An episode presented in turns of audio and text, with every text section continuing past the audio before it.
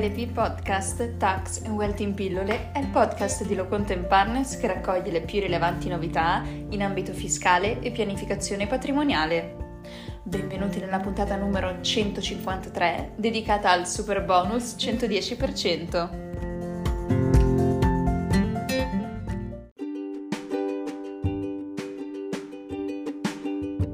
Ecco il primo quesito della puntata odierna. In relazione all'agevolazione da bonus facciate, un architetto ha concesso lo sconto in fattura del 90% al committente.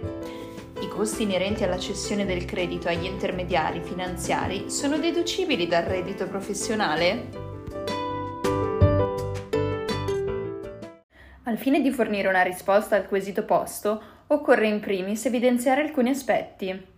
L'agevolazione da bonus facciate consiste in una detrazione di imposta pari al 90% delle spese sostenute nel 2020 e nel 2021 per interventi finalizzati al recupero o restauro della facciata esterna degli edifici esistenti ubicati in determinate zone, compresi quelli di sola pulitura o tinteggiatura esterna.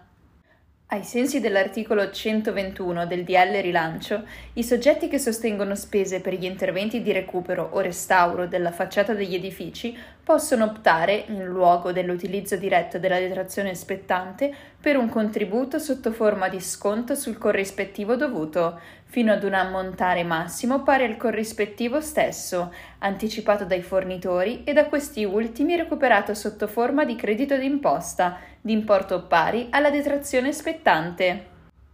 La circolare delle entrate 2 e del 2020 precisa che rientrano nel perimetro dell'importo detraibile le spese sostenute per l'acquisto dei materiali, la progettazione e le altre prestazioni professionali connesse, comunque richieste dal tipo di lavori, ad esempio l'effettuazione di perizie e sopralluoghi, il rilascio dell'attestato di prestazione energetica.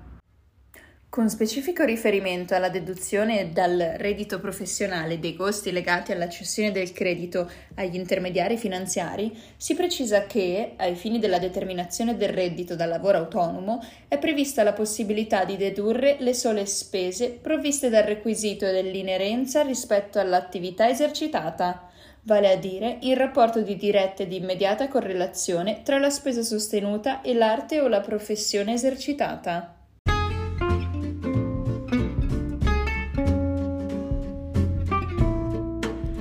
Passiamo al secondo quesito. Un condominio ha un unico amministratore e un solo codice fiscale ed è formato da sette palazzine separate.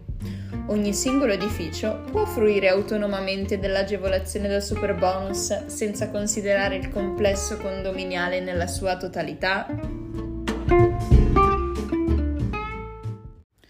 La Direzione regionale toscana dell'Agenzia delle Entrate, con la risposta all'istanza di interpello numero 956 e 1773 del 2020, ha precisato che nel caso in cui il condominio sia formato da più edifici, l'agevolazione da superbonus spetta anche se gli interventi che si intendono realizzare afferiscono anche ad un solo degli edifici che compongono il condominio ritenendosi in tal soddisfatta la ratio della normativa di riferimento, volta ad incentivare l'effettuazione di interventi di riqualificazione energetica.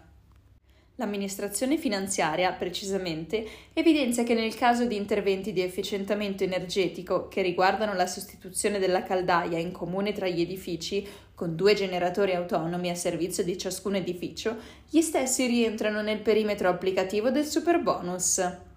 In proposito, la stessa agenzia, circolare 30E del 2020, ha ulteriormente precisato che qualora in un condominio costituito da più edifici la sostituzione dell'impianto termico centralizzato non consenta il miglioramento di due classi energetiche, ma tale risultato è raggiunto solo per alcuni degli edifici in relazione ai quali vengono eseguiti ulteriori interventi trainanti o trainati, sono ammessi al super bonus solo i condomini che possiedono le unità immobiliari all'interno degli edifici dove sono eseguiti i predetti ulteriori interventi. Nel caso di interventi di isolamento termico sugli involucri dell'edificio, quale ad esempio il cappotto termico, le relative spese ricadono nell'ambito di applicazione del superbonus allorquando l'intervento in oggetto, anche se effettuato in relazione ad uno solo degli edifici che compongono il condominio, rispetti i requisiti dell'incidenza superiore al 25% della superficie disperdente lorda complessiva e sempre che gli interventi posti in essere consentano il doppio salto di classe energetica. Il rispetto dei suddetti requisiti deve essere riferito all'edificio sul quale vengono effettuati i lavori.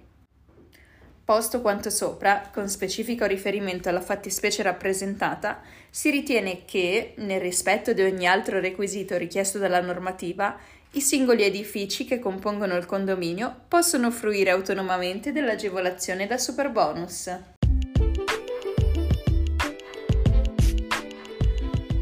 La puntata odierna termina qui. Vi aspettiamo venerdì, sempre alla stessa ora, con una nuova puntata di LP Podcast. Lo studio Lo Content Partners vi augura una buona serata.